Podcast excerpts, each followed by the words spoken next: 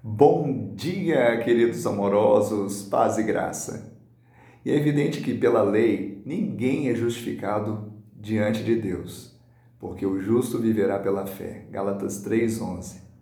O homem não é pecador porque peca, mas peca porque é pecador. Essa é a natureza. Bom, mas como esse homem pode se tornar justo diante de Deus? Pela fé.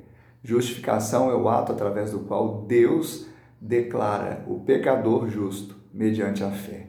A fé em Cristo, porque Cristo tomou para si a carga do nosso pecado. E aquele que crê nele, então passa a receber a justiça que vem de Deus. Que ele te abençoe, você abra o coração para essa realidade e viva para o louvor da glória de Deus. Receba esta graça aonde você estiver e que o Senhor possa abençoá-lo agora e sempre, em nome de Jesus.